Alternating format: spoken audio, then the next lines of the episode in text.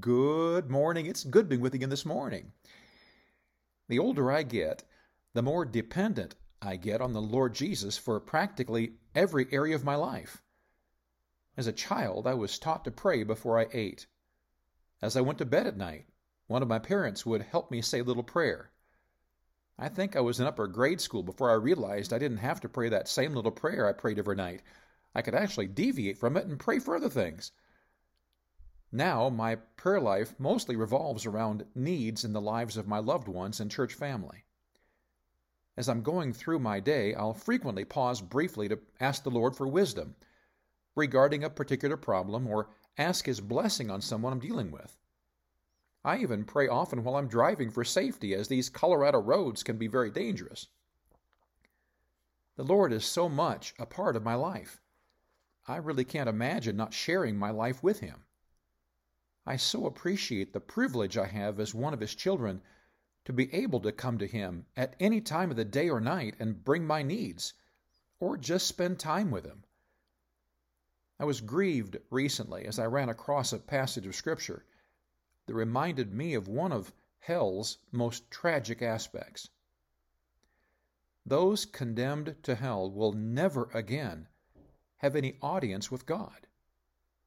Never again will they be able to call upon Him for strength, for deliverance, for wisdom, for comfort, or for help in any of their problems. Those fires and torments that perpetually plague them will never be lessened because of their pleas to Him. God will never again answer their prayers. Paul declares this frightening truth in 2 Thessalonians 1 8 and 9 in flaming fire, taking vengeance on them that know not God, and that obey not the gospel of our Lord Jesus Christ, who shall be punished with everlasting destruction from the presence of the Lord, and from the glory of his power. All those that know not God, those who never obey the gospel of Jesus Christ by trusting him alone for salvation, condemn themselves to an eternity separated from his presence.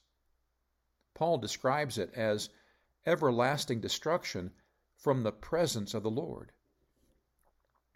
What we are so quick to take for granted, that sweet access to the Lord, will never be available to anyone in hell.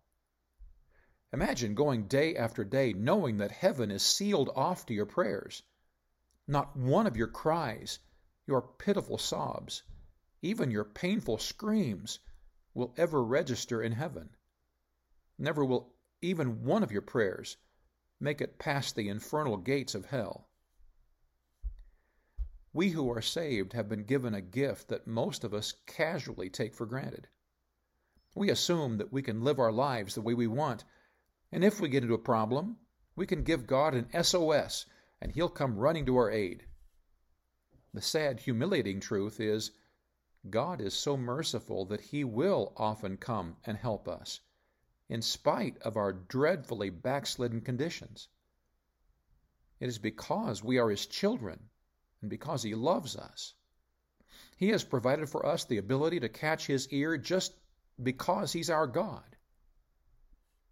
But those in hell will never share in that blessing.